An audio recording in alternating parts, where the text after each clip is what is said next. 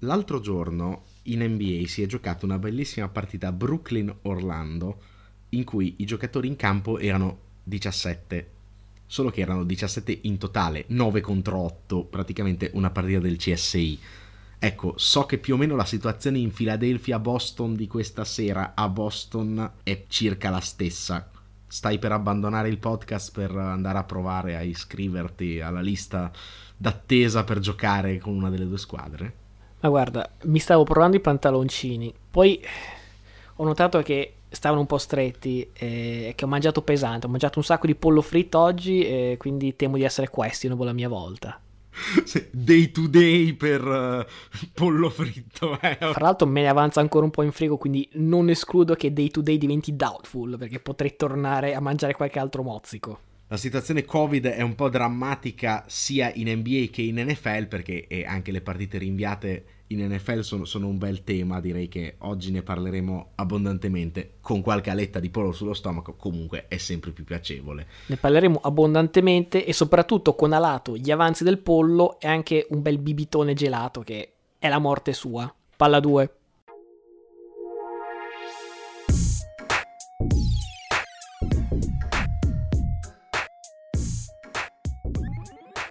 Bene, allora eccoci arrivati a questa nuova puntata di Palla 2. Io sono sempre Luca Bolognesi. E io sono Matteo Venieri, arrivati alla puntata numero 90 del nostro podcast. Numero 90, sicuramente molto più popolare di altri numeri che eh, insomma, abbiamo incontrato in questo percorso per arrivarci. E insomma, numero 90 in questo momento penso che in NFL il giocatore più rappresentativo sia TJ Watt Marcus Lawrence sarebbe anche lui un ottimo defensive end, ma eh, insomma ha avuto un'annata più in infermeria che in campo. Voglio anche nominarne un altro, soprattutto perché è cuore UNC e non è Trubisky, perché quello insomma non esageriamo. Ci vuole tanto cuore per nominare Trubisky. Ma Julius Peppers, uno dei pochi giocatori che al tempo uscirono da UNC, adesso insomma si sono fatti un pochino più le ossa, ma uno dei giocatori che era, era, uscito da UNC e ha fatto una signora carriera poi chiusa eh, con Rogers, un, un, po' traditore però dai, gliela passo. Diciamo numero assolutamente storico per qualsiasi defensive end, cioè ce ne sono stati una marea, io mi ricordo Mario Williams perché l'ho avuto al fantasy football, ma soprattutto Jason Pierre-Paul, un Super Bowl l'anno scorso con Brady, un Super Bowl contro Brady con i Giants nel 2011, come dimenticarlo. In NBA è stato indossato due volte, attenzione, Amir Johnson, e qui già si vola, non a Toronto ma nella parentesi ai Boston Celtics 2016-2017, dimenticabile, ma soprattutto l'uomo che ha fatto del 90 il suo numero e che l'ha avuto per tutta la carriera è stato Drew Gooden, ve lo ricorderete come eh, spalla di LeBron James nella corsa verso le finali 2007, proprio primo LeBron a Cleveland, quando poi venne asfaltato in finale da, da, San Antonio, ma poi ha avuto il 90 sostanzialmente in tutte le esperienze anche successive, tra l'altro anche a San Antonio. Insomma, mm, un, un lungo molto particolare, che, picchiatore ma che tirava dalla media, cioè un, un soggetto, diciamo. Sì, un giocatore sia nel look che nello stile un po' d'altri tempi.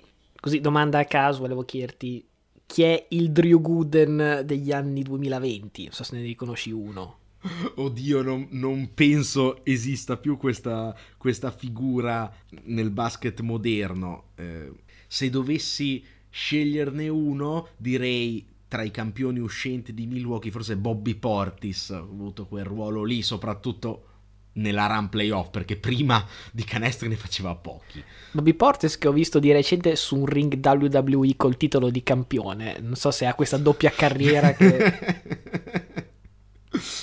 Beh, vedo che visto che c'è stato l'incontro di box tra Deron Williams e Frank Gore, ormai qua cioè, ci, diamo, ci diamo a tutti gli sport. Tra l'altro segnalo non ci eravamo giocati un dollarone, ma io avevo Deron Williams e tu avevi. Ma infatti io. Gore, quindi ennesimo pronostico vinto dal sottoscritto. Io ti avevo proposto un dollarone e tu hai detto no, che mi vuoi sempre storcere dollaroni così. E questa volta es- è colpa tua, eh. Stavolta l'avrei estorto io. Comunque, visto che, come detto, la settimana è ricca sia di problemi Covid che di problemi di altra sorta in campo, visto che come al solito se ne sono viste di tutti i colori, direi di buttarci subito sull'analisi delle partite più rilevanti della settimana in NFL. Io lo dico ogni settimana che sarà una puntata ricchissima di temi, spunti, però veramente sembra che ogni settimana l'NFL faccia di tutto per alzare la posta in palio e insomma anche questa settimana i spunti sono illimitati, però per partire con la prima partita e direi con l'upset della settimana, forse anche della stagione, con buona pace di Jacksonville, Arizona arrivava a Detroit da strafavorita di 13 punti, ma ne esce sconfitta per 30 a 12. Mi sembra incredibile che nessuno di noi due ci sia cascato come pronostico prudente. La cosa, la cosa, è veramente incredibile. Ma infatti sono andato a riguardare e ho detto, dimmi che non l'avevo preso io per piacere. di solito sono io quello che perde delle dita su queste partite, ma stavolta l'ho scampata. Sì, e, e per i Cardinals la partita più o meno è sfuggita di mano nel momento in cui l'arbitro ha fischiato l'inizio, poi è virtualmente finita gli ultimi due minuti del secondo quarto. Arizona gioca un quarto e gol dalle tre di Detroit, ma ne esce a mani vuote, poi super drive dei Lions che segnano ancora prima dell'intervallo per il 17 a 0. L'unico touchdown degli ospiti arriva a 5 minuti dalla fine, insomma è buono giusto per le statistiche. Per Detroit è una vittoria tappezzata delle impronte digitali di Coach Campbell. Zero football champagne, ma grandi quantità di olio di gomito e nero sotto le unghie. Era da un po' che si vedeva che i giocatori stavano diventando l'estensione in campo della volontà del loro allenatore e domenica è stata l'apoteosi di questa sua filosofia sgranocchia rotule. Vittoria totale su tutta la linea e in tutti i reparti. Ugualmente difficile, ma con spirito ben diverso, trovare una singola ragione fra i Cardinals per la sconfitta. La tentazione è sempre quella di puntare il dito sul quarterback. Insomma, eh, quattro viaggi in red zone senza punti, un intercetto spezza schiena nel terzo quarto. Insomma, sicuramente mi tentano, però invito a riflettere sul ruolo di coach Kingsbury. Non sono un giocatore o due ad aver interpretato male la gara, ma sono tutti e 53 a presentarsi molli in campo. Ricordiamo anche che le squadre di Kingsbury notoriamente tendono a sciogliersi nella seconda parte di stagione. Due vittorie e sette sconfitte nel 2019, tre vittorie e sei sconfitte nel 2020 e ora dopo un inizio immacolato siamo a quattro sconfitte nelle ultime sette. Adesso arrivano le bollenti Colts e Cowboys, insomma devono essere la squadra che poteva essere addirittura favorita al Super Bowl. Ora ai playoff ci arriverà, però con molto meno hype. Eh sì, c'è quel profumo di Steelers dell'anno scorso che più che un profumo per Arizona è un puzzo, però poi eh, vedremo, anche perché i Cardinals erano fino a qualche settimana fa la number one rank defense per Pro Football Focus, ecco, adesso penso che non lo siano più dopo aver preso 30 punti de- da Detroit, insomma, non, diciamo che non, non, prende la direzione giusta la stagione eh, dei Cardinals. Volevo però dire due parole invece su Detroit proprio perché sinceramente non sono un estimatore dei Lions e principalmente di Goff ma se vai a fare una botta di conti, alla fine hanno due vittorie e un pareggio contro squadre in piena corsa playoff come Arizona, Minnesota e Pittsburgh. Se fossero a sei vittorie non ci sarebbe nulla da dire. Inoltre hanno avuto un pessimo calendario perché hanno affrontato, a parte la doppia sfida con Chicago, solo squadre che hanno appunto sei vittorie almeno in stagione, quindi sono almeno 6-7, sono lì lì, diciamo per giocarsi eh, i playoff o comunque un record vincente. Quindi secondo me è una squadra nettamente underrated rispetto a quello che c'è visto. Il talento non è molto, però insomma hanno fatto qualcosa di molto più dignitoso di quello che mi aspettavo in prestagione.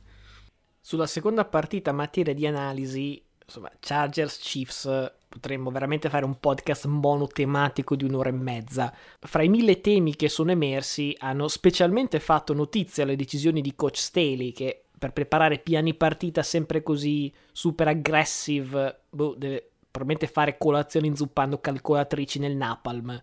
Lo si vede già nel primo tempo quando i Chargers giocano ma falliscono due volte su quarto e gol. La prima chiamata per me è condivisibile, serviva a mettere gli attributi sul tavolo della partita. La seconda è assai meno saggia, secondo me, perché poteva essere il calcio del più 7 e a quel punto probabilmente era un'altra partita. In totale Staley gioca 5 azioni su quarto down, convertendone però solo 2. In termini di strategia, tutte decisioni prese con la benedizione degli analytics, classica obiezione appunto a questi dati fra virgolette freddi, è il loro limite di non contare l'inerzia della partita, il peso nella psiche dei giocatori di non chiudere determinati quarti down, obiettivamente eh, obiezioni lecite, però per me il suo errore è stata la lettura completamente sbagliata della partita. L'idea che quando giochi contro Mahomes bisogna fare una vagonata di chiamate audaci più del solito è più una storia del 2020 che oggi vale meno, perché tolte le due sfide dei Raiders, obiettivamente mai in discussione, i Chiefs stanno vincendo partite in cui segnano 18,5 punti di media, ma ne subiscono appena 10,5, quindi più che andare per il bottino grosso sarebbe stato molto più saggio per loro calciare, prendersi quei 9 punti che hanno lasciato andare e appunto mettere fino in cascina. Alla fine, più che fare polemiche da bar dell'MIT, direi che sarebbe stato più bello concentrarsi tutti su, sulla bellezza di questa partita, della sfida fra due quarterback. Dopo tre quarti di ottima difesa, alla fine i Chargers sono crollati sotto il peso delle spallate di Kelsey a vedere certe cifre non sembra neanche che sia possibile che sia un tight end. 191 yard, due touchdown, entrambi arrivati nei momenti clou del match. Per i Chiefs sono 7 vittorie di fila, primato solitario in AFC, che due mesi fa sembrava impossibile, e invece, beh, rieccoli lì, guarda. Sì, tra l'altro azione di Kelsey, quello del touchdown in overtime, che è veramente incredibile per il vomito che fanno i defensive back dei Chargers, perché c'è una bellissima foto in cui Kelsey riceve il pallone 3-4 yard dietro alla linea del primo down. Ci sono tre difensori attorno a lui. Dalla foto sembra impossibile che lui possa chiudere il down. Il problema è che lui chiude il down e, e, va anche 20 yard oltre fino al touchdown della vittoria. Per quanto riguarda i quarti down, sfondi una porta aperta perché è da ormai qualche, qualche settimana che ho lanciato una crociata contro gli analytics, nel senso che spesso hanno senso, per carità, però seguirli pedissequamente non è sempre una buona decisione. Cioè, l'allenatore è, come insegna uno a caso, Belicic, è, è colui che ha il polso della squadra, il polso della partita e della situazione, del momentum. Non è che per un 51% contro 49% puoi mandare a puttane la filosofia di gioco della tua squadra, che magari è non è il caso dei Chargers per carità, però potrebbe essere punteggio basso, si corre, si gioca la, la zona, la posizione di campo, eccetera insomma c'è comunque una, anche un segnale da dare alla propria squadra rispetto uh, a sentire la partita insomma da parte di un allenatore. Facciamo un rapido excursus anche sulla partita di sabato, quella vinta dai Colts 27-17 contro i Patriots. Partita bruttina, eh? insomma, decisa già nel primo tempo con quel rapido 14-0 per Indianapolis, prima il touchdown di Heinz, poi il punt bloccato e ritornato in touchdown. L'attacco ospite ha cominciato a carburare solo nel finale, ma insomma, quel touchdown di corsa da 67 yard di Jonathan Taylor ha decisamente chiuso la porta in faccia ai Patriots. Ho scelto di tenere la cronaca molto asciutta perché più che della partita in sé voglio concentrarmi su un giocatore molto chiacchierato in questi mesi e cui ancora si sta cercando di prevedere, diciamo, la traiettoria della carriera parliamo di Mac Jones, che di recente ha depositato il copyright MJ10, che ricorda molto no? quello del predecessore TB12. Non per niente, spesso Jones viene paragonato al primo Brady, no? quello che nel 2001 vinse praticamente al debutto fra i pro. Ma io ti presento un paragone alternativo con un altro quarterback che era a sua volta stato eletto come l'erede del GOAT, ovvero Jimmy Garoppolo ti leggo le statistiche di Jimmy G nella sua carriera a San Francisco, quindi quando veramente era titolare. 239 yard col 67% di completi, 64 touchdown e 34 intercetti, quindi rapporto touchdown intercetti più o meno di 2 a 1 e passer rating di 98.9. Statistiche di Mac Jones, 226 yard col 69% di completi, 18 touchdown e 10 intercetti, simile come rapporto touchdown intercetti, e passer rating 94,6. Similarità sono veramente tante. Poi, se andate a ripescare anche le statistiche del primo Brady, anche lì trovate numeri parecchio simili. Però ecco, secondo me Jones ha più l'area da Jimmy G 2.0, cioè quarterback preciso, game manager da tasca più che improvvisatore, che soprattutto per fare bene conta su un contorno bello solido, attacco e difesa. Forse ti ricordi l'NFC Championship di due anni fa quando i Niners batterono i Packers con Garoppolo che lanciò otto volte. Mi sembra che, insomma, fin qui più o meno Belichick riponga una simile quantità di fiducia sul suo rookie, vedi le scelte contro Tampa Bay e proprio contro Indianapolis di affidarsi o alle corse o ai calci piuttosto che giocare quarti down complessi col quarterback. Che poi per carità non vuol dire che Jones non possa migliorare, diventare insomma tre volte meglio di Jimmy G, che insomma nell'ultimo mese sta anche giocando bene, ma vabbè. Dico solo che di Brady ne nasce uno ogni secolo, quindi forse è più il caso di essere realisti sul futuro di Jones. Ma adesso penso che eh, nessuno creda realmente di aver trovato come dire, un altro Brady, però ecco, diciamo che anche Brady non è quel giocatore, non è mai stato quel giocatore spettacolare, diciamo alla Mahomes, no? Che ti fa il lancio, che ti fa insomma saltare sulla sedia, è sempre stato uno capace di leggere il momento della partita, preciso, game manager da tasca, meno improvvisatore di molti altri, ecco, però ha portato questo questa categoria di quarterback all'esterno all'ennesima potenza, diciamo. Sicuramente chiunque verrà dopo sarà sempre una copia di Brady e lo farà peggio, anche perché avere comunque le, diciamo, le balls di fare poi la giocata nel, nel momento decisivo di tantissime partite come ha fatto Brady è sostanzialmente impossibile.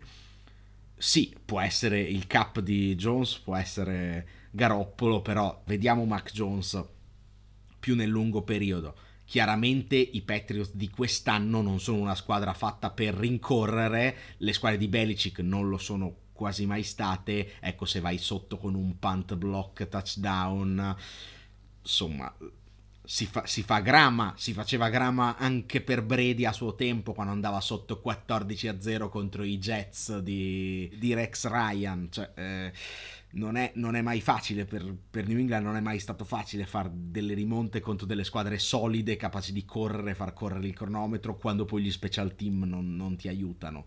Diciamo che New England di quest'anno è la classica squadra di Belichick, diciamo, eh, quando aveva un po' meno fiducia in Brady e, e, e giocava più Belichick football.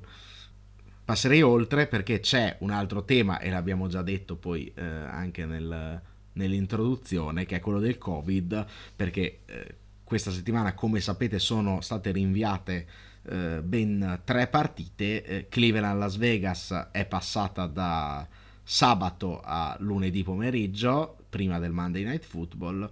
Philadelphia Washington e eh, Rams Seattle addirittura saranno giocate martedì sera o saranno state giocate a seconda di eh, quando noi registriamo e quando voi ci ascoltate. In pratica da sabato scorso con appunto Indianapolis New England a domenica prossima saranno otto giornate di football racchiuse in dieci giorni, che comunque a noi non dispiace. Il problema è stato principalmente che durante la settimana scorsa ci sono stati talmente tanti casi di Covid che adesso non stiamo a, a nominarli tutti, ma per fare una piccola sintesi, venerdì per esempio c'erano 25 su 53 giocatori dei Rams che erano in Covid protocol, sarebbe, stata, sarebbe stato decisamente dura giocare una partita. In NFL sposta troppo avere una partita condizionata così tanto dalle assenze Covid. E proprio in materia di, di Covid c'è chi ha sollevato un paio di obiezioni, chi facendo riferimento ai Broncos, che forse ricordate lo scorso anno giocarono contro i Saints senza quarterback, e altro riferimento era al memo di inizio anno quando Lega comunicò una politica piuttosto severa in materia di cancellazioni. Allora è mia intenzione fare un po' di chiarezza sull'argomento perché la differenza ovvia fra la stagione 2020 e quella attuale è una chiara, ovvero la disponibilità di vaccini.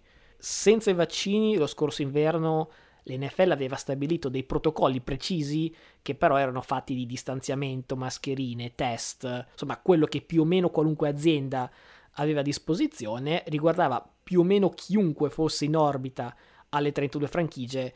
Seguire questi protocolli non assicurava al 100% di schivare il proiettile del Covid, però almeno dava regole comuni a tutti in tempi di grande incertezza i quarterback di Denver scelsero di non rispettare queste regole, tutti si beccarono il Covid, ma proprio perché fu una scelta, eh, a quel punto la loro decisione è andata contro gli interessi dei Broncos e la Lega ha detto affaracci vostri e quindi vi tocca giocare contro i Saints con il grandissimo Kendall Hinton, ricordiamolo, undrafted rookie wide receiver come quarterback, andata malino, eh.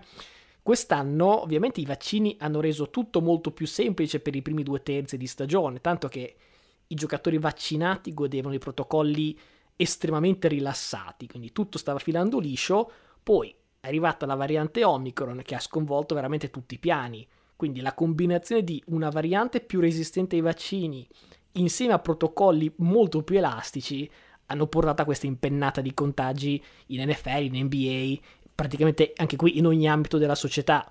Però proprio perché si trattava di giocatori per lo più vaccinati, a quel punto non si può più parlare di mancata ottemperanza alle regole, quindi al massimo si può dire che la Lega poteva essere più proattiva in materia, ma alla fine poi quando mai lo è stata? Anzi, la risposta di Godel delle, delle ultime ore è stata che d'ora in poi si testeranno solo giocatori sintomatici, che praticamente è come nascondere la polvere sotto il tappeto, perché a quel punto non puoi più trovare 20 positivi per squadra se ne testi tipo una dozzina in tutta la lega.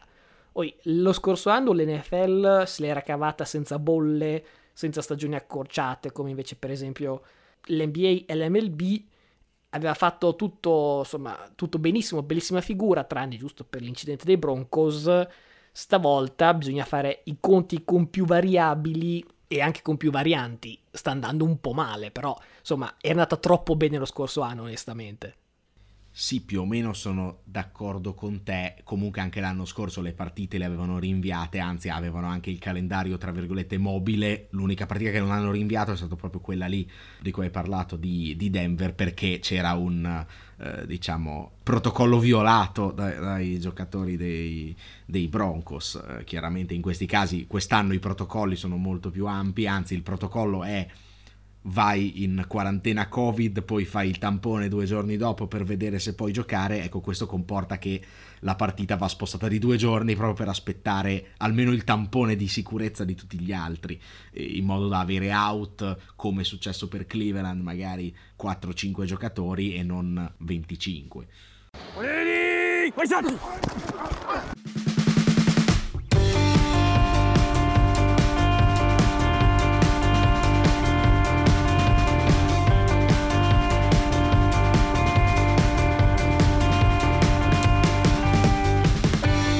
Chiudiamo la parentesi Covid che purtroppo toccherà riaprire quando si andrà poi a parlare di NBA perché è il momento di voltare pagina con le perle della settimana.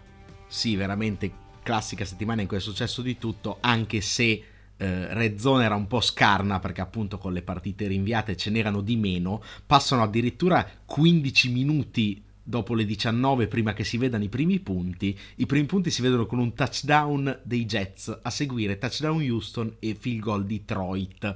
Non proprio i, le prime tre segnature che vi sareste aspettati. Per la cronaca, oltre a Detroit di cui abbiamo parlato prima, vince anche Houston 30-16 a Jacksonville. La cosa più curiosa della partita è il fan che invade l'end zone dei Jaguars durante un primo e gol di, di Trevor Lawrence. Ecco, Lawrence non lo vede e non gliela lancia, purtroppo, perché sarebbe stato veramente spettacolare. Invece una una corsa centrale che va in touchdown mm, che rovina un po', un po', il meme. Grazie a questa accoppiata dei risultati, comunque la vittoria di Detroit e la sconfitta di Jacksonville, proprio i Jaguars, dopo aver licenziato Urban Meyer, passano in un sol colpo dalla pick numero 3 alla pick numero 1 potenziale al draft. Mica male. A mezzanotte fra mercoledì e giovedì è arrivata la notizia per me tragica eh, ovvero appunto il licenziamento di Urban Meyer. Io speravo di farcire il dossier Meyer, almeno di qualche altra storia fino a fine anno, invece mi tocca accontentarmi, ma devo dire che di materiale ce n'è. In realtà, adesso, eh, battute a parte, non voglio continuare a fare eh, un po' questo teatrino che sembra che ce l'abbia con Urban Meyer.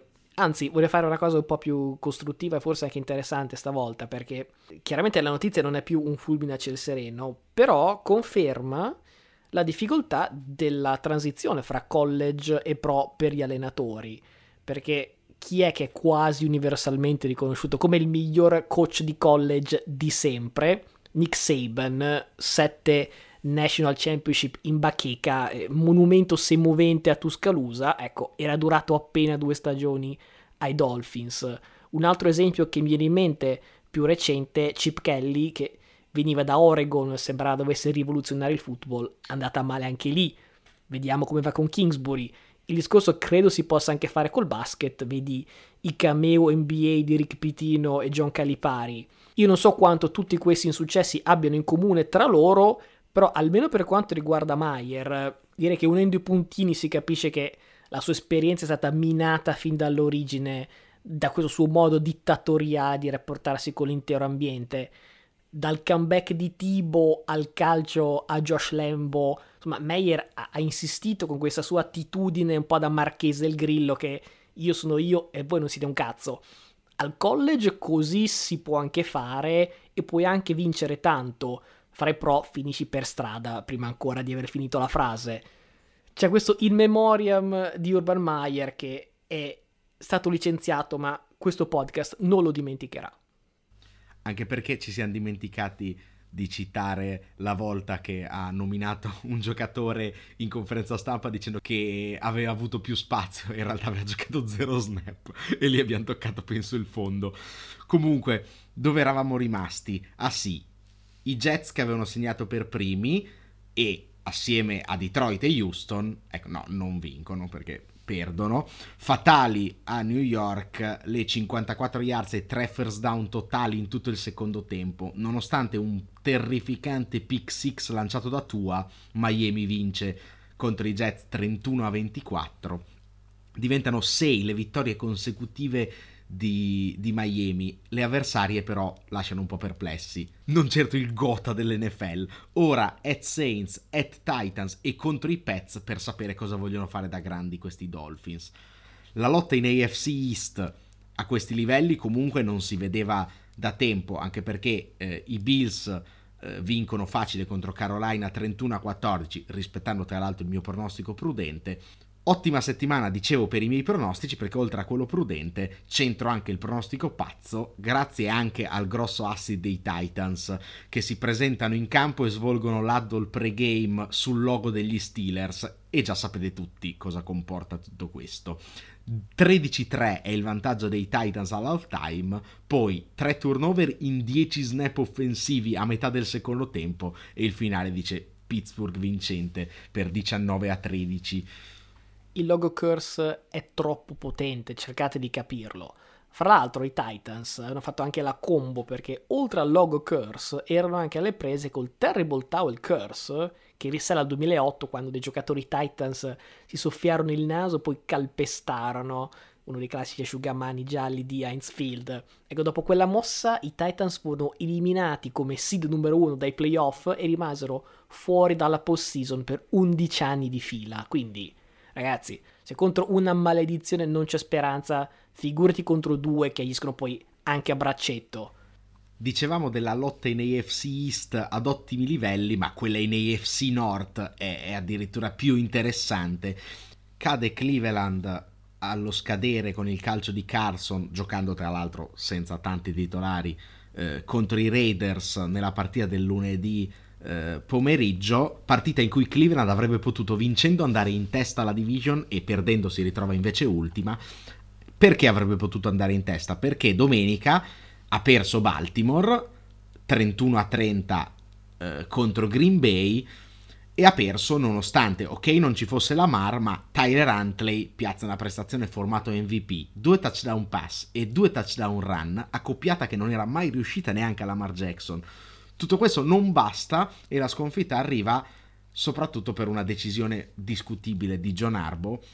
Baltimore rimonta da meno 14 e per la seconda settimana consecutiva il coach decide di andare da 2 per vincere invece di andare da 1 eh, come trasformazione per il pareggio, seconda settimana consecutiva in cui lo fa, seconda settimana consecutiva in cui perde. Personalmente ritengo la chiamata di questa settimana più sensata rispetto a quella di settimana scorsa, soprattutto perché si trattava, si trattava, di una partita a punteggio più alto e perché di fronte c'era Rodgers e non gli Steelers che sinceramente comunque fanno sempre fatica a segnare.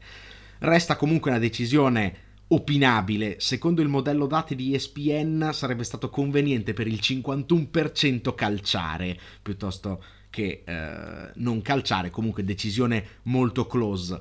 Il problema è, se si va a vedere i dati, Baltimore quest'anno è 2 su 8 nelle conversioni da 2, malino, insomma le speranze erano poche.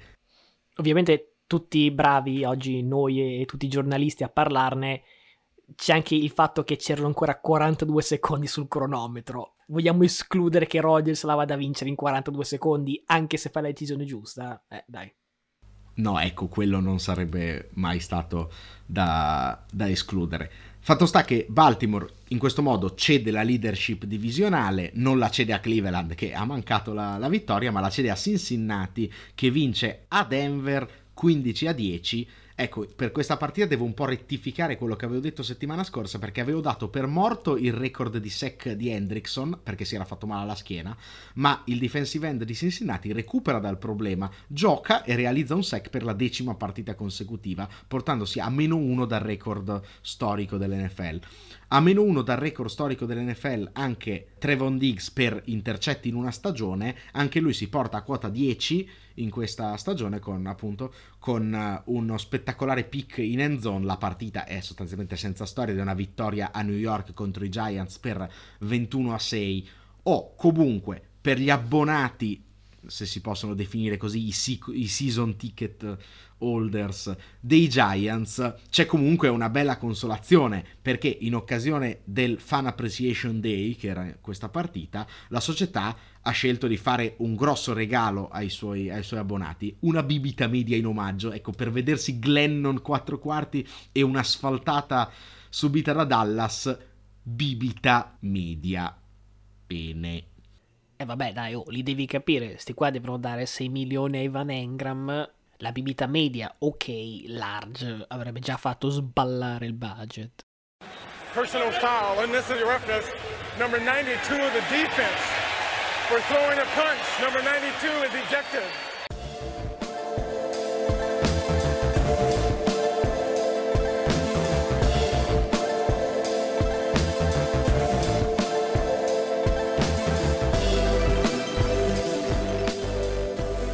Questa settimana abbiamo l'argomento da 90, ovvero chi è l'MVP. Diciamo che forse è anche la settimana ideale per parlarne, perché la brutta sconfitta di Brady 9 0, risultato piuttosto curioso, accorcia e riapre totalmente la lotta al titolo di MVP. Ti leggo la classifica di Caesars, perché basta pubblicità gratis alla SNAI finché non sganciano. Brady favorito numero 1, tallonato da Rogers al secondo posto, più distanziato Mahomes, quarto, ben più distanziato Jonathan Taylor. Io partirei col dire due cose su quello che mi sembra l'ovvio intruso, perché Mahomes ha cifre peggiori per yard, percentuale di completi, touchdown, intercetti, QBR e game winning drive rispetto ad Herbert. E non sono qui ad esaltare Herbert, quindi mi sembra che Mahomes non debba stare su questo podio. No, anche perché diciamo che le vittorie di Kansas City, come abbiamo detto più volte, sono arrivate soprattutto grazie alla difesa quest'anno. Se c'è un anno in cui Mahomes non deve vincere l'MVP è questo, ha fatto una partita sostanzialmente da MVP, forse due, l'esordio con Cleveland e quella di questa settimana. È decisamente un overreaction. Ecco, tolto Mahomes, affrontiamo il discorso Taylor. Qualche settimana fa mi ero opposto alla sua candidatura, diciamo per difendere Derrick Henry, che ricordiamo lo scorso anno corse per 2000 yard e gli valse esattamente un uovo, cioè zero voti MVP. Diciamo che oggi ho una posizione meno ferrea perché al di là dei numeri che mi interessano il giusto, è l'impatto quello che eh, è assolutamente impossibile da notare. L'impatto di Henry e Taylor sulle rispettive squadre è ugualmente decisivo nelle fortune dei rispettivi attacchi. Non è un caso che le carriere di Tannehill e Wentz siano magicamente tornate in auge dopo insomma anni di miseria proprio appena Henry e Taylor sono comparsi nelle loro vite anche perché ci tengo a ricordare che Adrian Peterson l'ultimo running back a vincere l'MVP nel 2012 portò Minnesota ai playoff pur giocando con Christian Ponder come QB. Eh, eh, qui c'è molto da capire come finisce la stagione Indianapolis. Difficilissimo per Taylor vincere l'MVP, secondo me. Ecco, però, se Indianapolis le vincesse tutte e prendesse per caso il seed numero uno in, uh, in AFC con una rimonta incredibile, a quel punto forse sarebbero costretti. Però sappiamo che è sempre molto difficile strappare l'MVP dalle mani di un QB. Soprattutto di uno di quei due lì. eh, abbiamo avuto le suggestioni autunnali di Stafford, di Murray, però alla fine siamo arrivati al testa a testa decisivo fra Brady e Rogers. Il tuo voto a chi va? Eh, il mio voto direi che va a Rogers, soprattutto perché, ecco, eh, è arrivata anche la partita, diciamo, buca di, di, Brady, quella che non aveva ancora avuto, mentre Rogers aveva avuto casualmente proprio contro i Saints a week 1. Ecco, però, appunto, una è datata week 1, l'altra è datata adesso.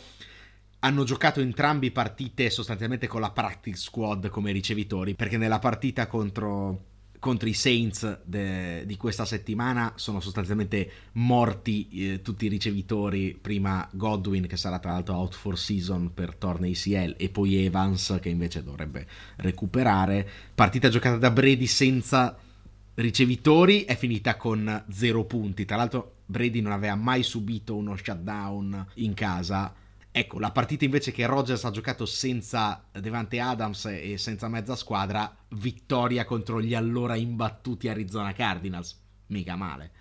Ecco, questo è un discorso che mi piace molto di più rispetto a leggere il numero di yard, il numero di touchdown completi, QBR e cose varie, perché alla fine chiariamoci, i numeri sono stellari per entrambi. Per dire, Brady sta avendo numeri superiori e non di poco rispetto alla sua annata da MVP del 2017. Ecco, già allora ci si chiedeva, ma come fa da vecchio a fare queste cose qua? Ecco, ora la patente dice 44. Poi, non scordiamoci i record recentissimi all time per completi, per touchdown lanciati.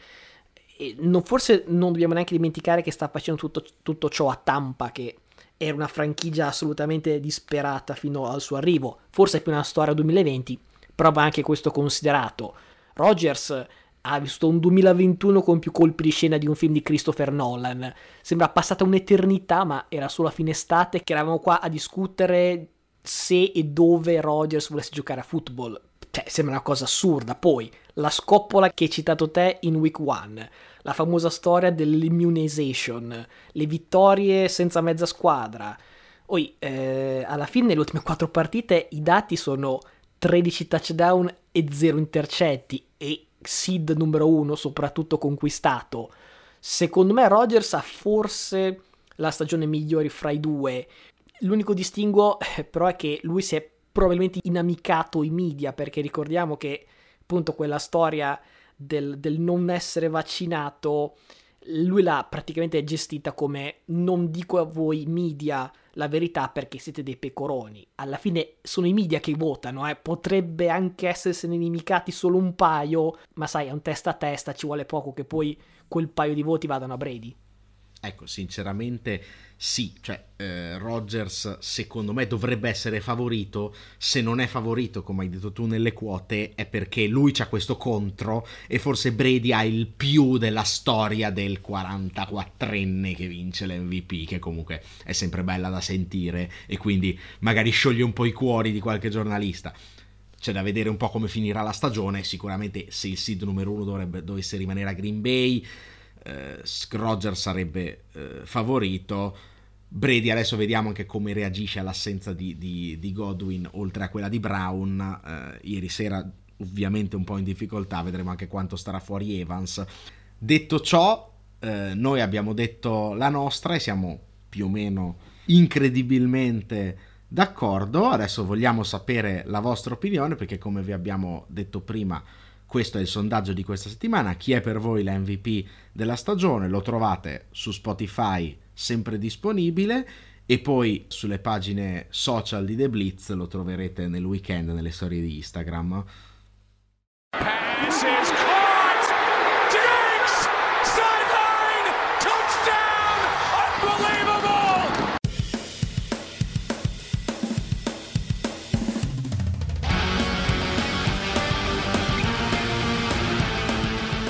siamo arrivati al momento dei pronostici, partendo velocemente col mio pronostico prudente, direi abbastanza facile da identificare, comunque in un weekend NFL pieno di trabocchetti come al solito, spero che uno non sia nascosto all'Energy Stadium dove i Chargers tenteranno di insomma, vendicare appunto questa sconfitta di giovedì contro Kansas City, l'avversario obiettivamente non ha più nulla da chiedere e quindi insomma credo che i Chargers abbiano un discreto vantaggio. Pronostico pazzo deve andare contro una regola stabilita dal sottoscritto, ovvero quella di scegliere i Lions, perché inizio anno pronosticare la prima vittoria assolutamente finita poi in mattanza, tipo 46, una roba del genere. Però sull'onda dell'entusiasmo di questa vittoria di settimana scorsa, Lions at Falcons, io ogni volta che vedo i Falcons non so come abbiano fatto a vincere sei partite. Altra squadra che ha poco da dire, i Lions, chiaramente ogni vittoria li porta più lontani da una buona scelta al draft, però mi sembra più la squadra che gioca più per l'orgoglio che invece per fare tanking. Non so veramente se, se andrà bene sta qua, però ormai siamo veramente ai pronostici un pochino a caso e anche un po' fantasiosi. Questo sicuramente fantasioso. Allora, con il prudente, diciamo, al netto degli infortuni, Tampa Bay a Carolina, Tampa viene da una sconfitta, penso che Brady possa cercare di fare a fette la difesa di Carolina che è pur buona, ma spesso si ritrova a dover eh, fronteggiare posizioni di campo terribili anche perché l'attacco non fa sostanzialmente mai nulla. Direi che i Bucks dovrebbero avere abbastanza vita facile eh, in questa sfida divisionale eh, a Carolina. Per quanto riguarda il pazzo, visto che tu ti sei lanciato su Detroit, che comunque è una, è una scelta abbastanza rischiosa, e visto che sono quattro pronostici pazzi consecutivi indovinati, oltre al fatto che ti sto totalmente soverchiando nella nostra piccola gara eh, dei pronostici, voglio fare totalmente il pazzo completo, ma proprio fuori di testa, domani mi ricoverano in manicomio e prendere Pittsburgh at Kansas City, un po' col cuore perché spero che eh, dall'inizio spero che Pittsburgh possa fare l'ultima run playoff con Big Ben, un po' perché ho visto la difesa di Pittsburgh veramente calda, un po' perché la striscia di Kansas City è andata un po' troppo più per le lunghe di quanto siano secondo me i meriti di questa squadra diciamo che Las Vegas dà 10 punti di spread tra le due squadre. Forse la difesa di Pittsburgh può provare a tenere la partita più chiusa e chi lo sa che alla fine, punto a punto, non ne esca eh, veramente un upset incredibile. La cosa incredibile è che a dispetto di, insomma, dell'età, de- delle prestazioni non sempre eccellenti, cioè Big Ben è forse la penultima ragione dei problemi degli Steelers. Ci sono veramente molte questioni aperte prima di arrivare a puntare il dito contro il buon Big Ben. Siamo arrivati al momento delle statistiche molto fantasiose, quasi quanto quelle di prendere Detroit. Il giorno di Natale, sabato, Cleveland va a Lambo, ecco, direi che ci vanno più o meno già con la mela in bocca, pronti a essere cucinati. Dico vittoria Packers con almeno tre segnature di margine e Baker, se gioca Baker, tenuto senza touchdown. Un'altra statistica riguarda la difesa di Arizona sulle corse. Per una serie di botte di fortuna, ho controllato, i Cardinals hanno affrontato i Browns senza Nick Chubb, i Packers senza Aaron Jones, i Niners senza Mostert e i Rams senza Anderson. Ecco, ora la fortuna li abbandona perché si trovano davanti l'incandescente Jonathan Taylor, direi almeno 150 yard. Infine, una super combo a 6 mai sentita prima. Eagles Giants, Jets Jaguars e Falcons Lions arriveranno a sommare 15 palle perse. la fiera del trash, e, insomma, diciamo partita che non sarà nella lista di quelle da non perdere, che direi parte col Thursday Night Football perché San Francisco e Tennessee porta con sé importantissimi scenari playoff, tra l'altro San Francisco favorita eh, in questa partita. Ancora più importante, eh, sempre nella sfida tra queste due division, il match, l'altro match di Natale, sabato notte, Arizona contro Indianapolis eh, da non perdere, come dicevi tu, tu, prima. Domenica alle 19, secondo me, molto interessante alle 19, sia il rematch di Buffalo a New England che la sfida di Baltimore a Cincinnati. Si decidono le due division più combattute dell'AFC.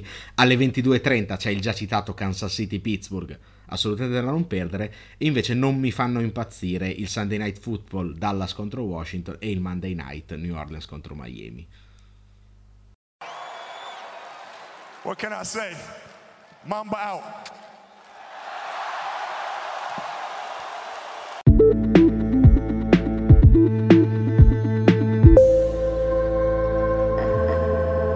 Dopo aver skippato settimana scorsa, questa volta assolutamente torna l'NBA presente su Palla 2, l'argomento della settimana, che in realtà forse è più di settimana scorsa, ma per questioni... No, eh, so che tu vuoi sempre parlare di Lakers e io ti devo tappare la bocca. No, no, no io, io, sono di Westbrook, non di Lakers. Addirittura.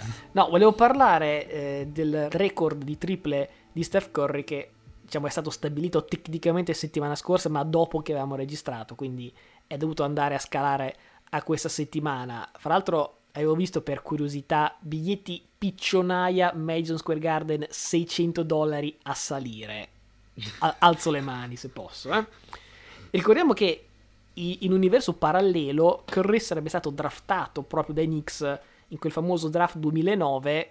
Ricordiamo la famiglia Curry diceva sì, era la nostra destinazione ideale. Poi intervista ad El Curry che ha detto sì sì lo volevamo, grazie a Dio non è successo. Però chi invece ha avuto veramente per le mani Curry e l'ha droppato ben due volte i T-Wolves scelti davanti a Curry, Rubio e Flynn, che io sotto la lista non, la non, li vedo nella top 10 dei tiratori, forse tu hai un'altra lista e li trovi presenti. Bello quando fai la scelta, diciamo così, un po' estrosa, no? E chiami due point guard, cioè, mm, hai, hai due delle prime top 10 scelte non è proprio la cosa più comune da fare. Ecco, su tre chiami le due sbagliate.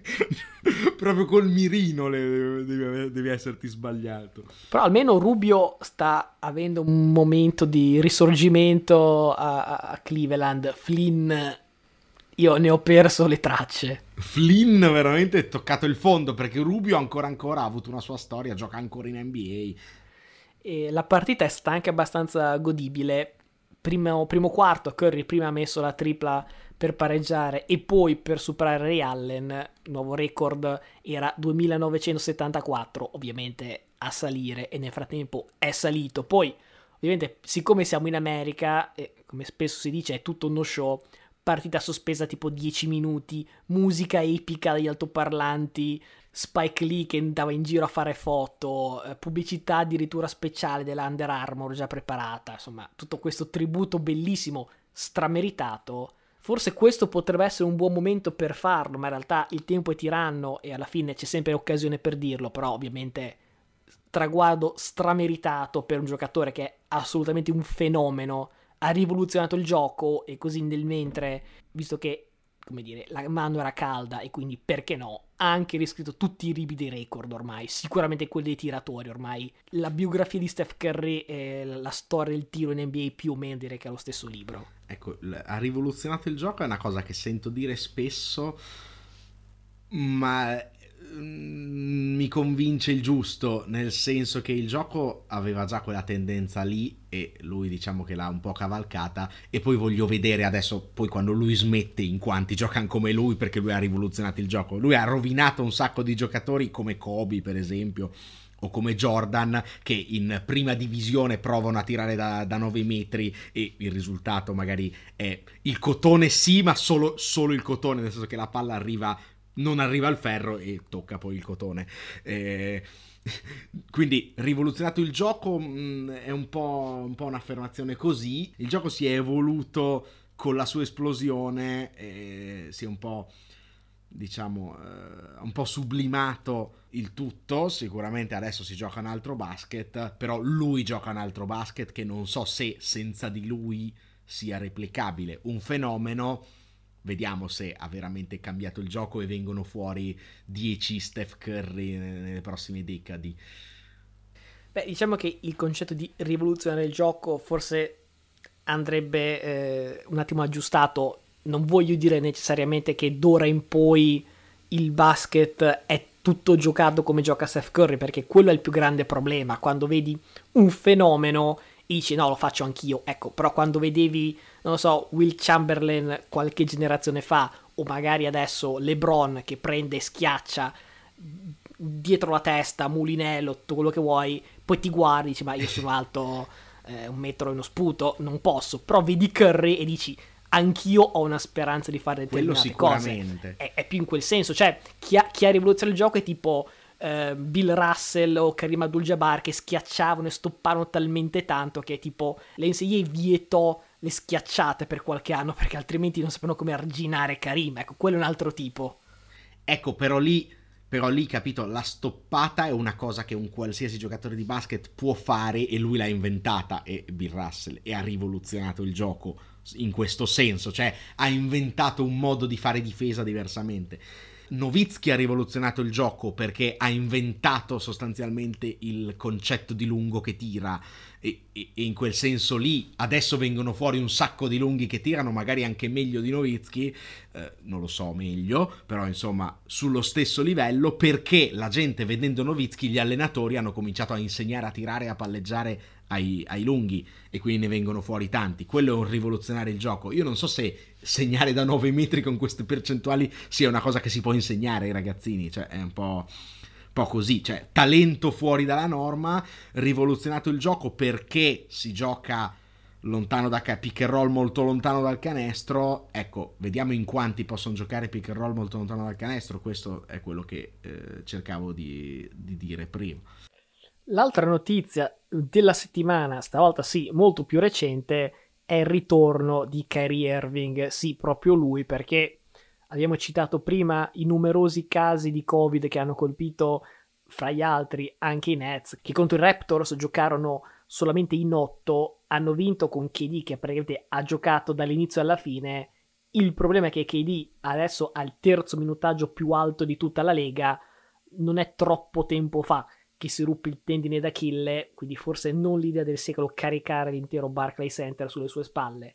Aggiungi che Arden insomma, sta giocando tutt'altro che da MVP, si capisce anche in questo senso il perché del cambio della strategia dei Nets, che a inizio anno erano piuttosto fermi sulla loro posizione, Kyrie o si vaccina e torna full time, altrimenti noi un part-timer non lo prendiamo, però sono tempi di crisi, eh, non per fare l'avvocato di, di Brooklyn, però provo a immaginare un pochino la ragione di questo cambiamento. Il fatto è che, attenzione, eh, Kyrie ha circa una ventina di partite eh, in trasferta, perché può giocare solo in trasferta, appunto, per mettere lo stampino su questi Nets. E, e la cosa... Io non vorrei mai fare delle risate su queste situazioni Covid, eh, però per carità è che l'altro giorno ha annunciato torna Kyrie, poche ore dopo Kyrie in Covid protocol. Cioè, non benissimo, eh, ragazzi.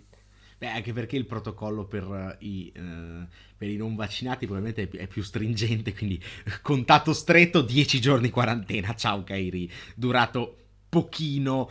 Problema perché ci avviciniamo a Natale con la super sfida e così ti ributto dentro i Lakers. Con i Lakers, eh, tra situazioni Covid e infortuni rischiamo un, un, match, non so, come copertina Orton Tucker contro uh, Patty Mills. Sì, probabilmente ci arrivano solamente loro due, alla fine fanno un uno contro uno come al campetto. Chi sicuramente non ci sarà in partita è Anthony Davis che stranamente ha avuto un altro Vedi infortunio. Che volevi parlare dei Lakers, lo sapevo. Beh, io. come fai a non parlarne? In realtà io volevo fare un segmento di circa mezz'ora per parlare di Anthony Davis perché quest'anno, per dire una cifra una, sta tirando col 18% da 3 era solo un paio d'anni fa che doveva essere addirittura il numero uno ai Lakers, riprendere l'eredità di LeBron. Poi si erano fatte tante battute su Tyler Hero che era solamente frutto della bolla e nulla più. Ecco, Hero è uscito dalla bolla e adesso è direi testa e spalle il sesto uomo dell'anno. Anthony Davis è uscito dalla bolla e quando gioca gioca male è rotto una volta ogni due salti che fa in aria, praticamente stavolta addirittura poveraccio è collassato nel tunnel degli spogliatoi. Eh, si parla di almeno un mese out prima di essere rivalutato. Detto ciò, forse non è tutto un problema perché alla fine i Lakers hanno il GOAT Austin Reeves che ha fatto quella tripla clamorosa contro Dallas, quindi non sono i Lakers di LeBron, non sono i Lakers di Anthony Davis, sono i Lakers di Austin Reeves. Sicuramente così riesco a tornarci, non sono i Lakers di Westbrook, ti segnalo nella partita che hai appena citato contro eh, Dallas, la marcatura assegnata da, dalla squadra texana su Westbrook, ma proprio fissa, non un cambio una volta o una zona, era marcatura fissa di Porzingis su Westbrook. Ora ditemi, abbiamo detto di basket rivoluzionato, nel basket moderno in quale categoria ti puoi permettere di mettere un 2,20 metri e passa sul playmaker degli altri? Cioè, ragazzi, è proprio un'offesa a un giocatore all star come Westbrook, cioè gli metti, sopra, gli metti sopra Porzingis, sostanzialmente stai dicendo il tuo uomo ti deve ignorare, sta a centro area ad aiutare su LeBron, cioè la situazione sta un po' degenerando da questo punto di vista. I Lakers restano a galla grazie a un LeBron che sta giocando eh, come più o meno sempre, ma caricandosi sulle spalle, come dicevi di KD, sostanzialmente tutto il peso del gioco dei Lakers. Ecco, il futuro quando LeBron lascerà il trono si fa un po' più grigio per, per eh, Los Angeles. Anche perché parliamo del minutaggio appunto di KD che aveva il terzo più alto, LeBron ha il secondo più alto. Però scusami, ho dimenticato il vero protagonista dei Lakers, Isaiah Thomas, tornato dallo stanzino dove avevano rinchiuso, prima partita, 19 punti in 21 minuti. Cosa succede in tempi di corsa?